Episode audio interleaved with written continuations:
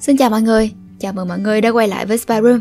Và đây là bài viết Tại sao ai cũng phải học viết, kỹ năng quan trọng nhất cho người trẻ của Dombar, dịch ra từ khóa học viết của giáo sư Jordan Peterson. Mình là Nguyễn Lê Minh Thi, chúng ta hãy bắt đầu bài viết này nhé.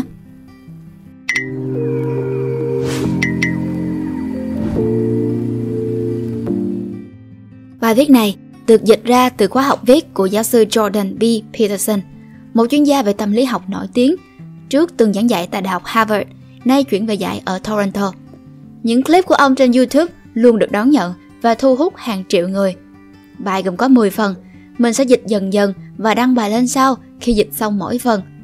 Mình có để tiếng Anh ở cuối, nếu thấy phần dịch có gì sai sót, mong các bạn comment để mình sửa kịp thời cho các bạn đọc. Bạn có thể sử dụng tài liệu này và viết một bài luận xuất sắc từ đầu đến cuối chỉ trong mười bước. Phần lớn thời gian, sinh viên hoặc những người viết tiểu luận chỉ được tiếp cận những thông tin cơ bản về việc viết và phần lớn thông tin tập trung vào chi tiết của dạng bài. Chúng là những điều cần thiết, nhưng việc viết còn bao hàm nhiều hơn việc nói về dạng bài. Nếu bạn viết bài luận của bạn theo phương pháp này, hoàn toàn tuân theo từng bước, bạn sẽ tạo ra một bài luận ở mức tốt trở lên. Bạn cũng học chính xác cách viết một bài luận, thứ rất quý giá để học. Để bắt đầu với bài luận của bạn, thì sang phần đầu, giới thiệu ngay nào. Jordan B. Peterson. Phần một. Giới thiệu. Thế nào là một bài tiểu luận? Một bài tiểu luận liên quan đến những thông tin được viết trong một chủ đề nhất định nào đó. Trong tiếng Anh, từ essay cũng mang nghĩa là cố gắng hoặc thử điều gì đó. Một bài luận chứa những thông tin mà người viết khám phá về một chủ đề hoặc trả lời một câu hỏi nào đó viết ra.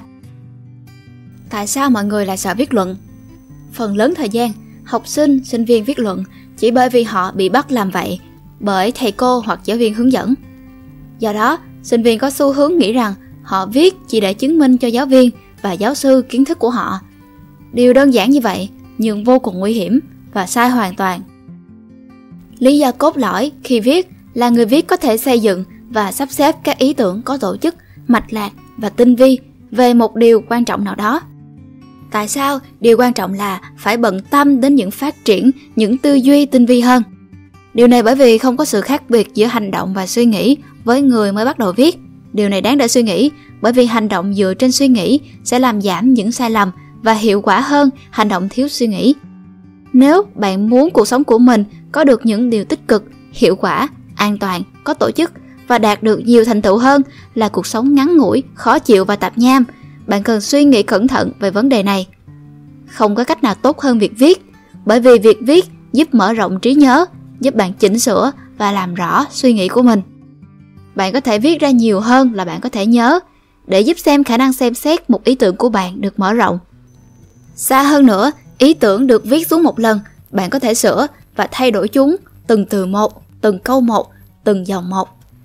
Bạn cũng có thể loại bỏ những ý tưởng sau khi bạn suy nghĩ kỹ về chúng. Nếu bạn bỏ đi những ý tưởng không đạt chuẩn, thì bạn sẽ vẫn còn lại những ý tưởng hay. Bạn có thể giữ chúng và sử dụng chúng. Sau đó, bạn sẽ có một tư tưởng tốt, có tổ chức, được viết bởi tay bạn.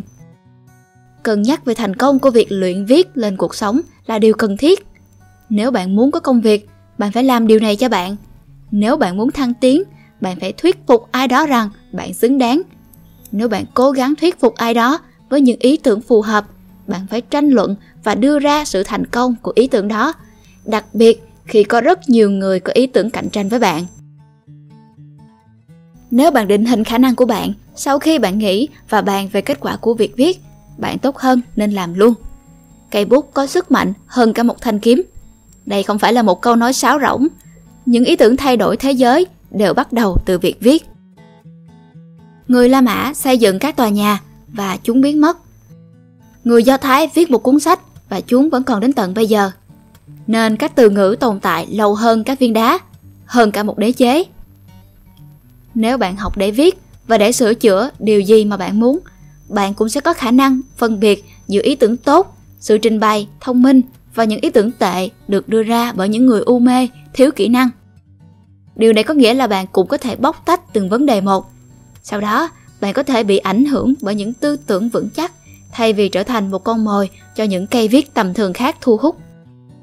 Cuối cùng, sẽ thật hữu ích khi tâm trí bạn được lấp đầy bởi những suy nghĩ có tổ chức và có khả năng suy nghĩ về những vấn đề trừu tượng. Do đó, nếu bạn học cách nghĩ thông qua việc viết, sau đó bạn sẽ phát triển một bộ óc có tổ chức, hiệu quả và hoàn toàn có cơ sở chắc chắn. Điều này cũng có nghĩa bạn sẽ có một sức khỏe về tinh thần lẫn thể chất tốt hơn khi không có sự bất ổn, thiếu hiểu biết và căng thẳng không cần thiết. Những căng thẳng không cần thiết sẽ khiến cơ thể phản ứng với những chuyện rất nhỏ. Điều này sẽ khiến bạn tiêu hao năng lượng lãng phí và bị lão hóa nhanh hơn. Và đó là phần một trong mười phần của bài Tại sao ai cũng phải học viết, kỹ năng quan trọng nhất cho người trẻ, được dịch từ một khóa học của giáo sư Jordan B. Peterson. Hy vọng là các bạn thích nội dung lần này. Đừng quên like, share và subscribe ủng hộ chúng mình. Và nếu như các bạn thích những nội dung như trên, hãy đăng nhập vào spiderum chấm com để tìm đọc thêm nha. Xin chào và hẹn gặp lại. Mình là Nguyễn Lê Minh Thi.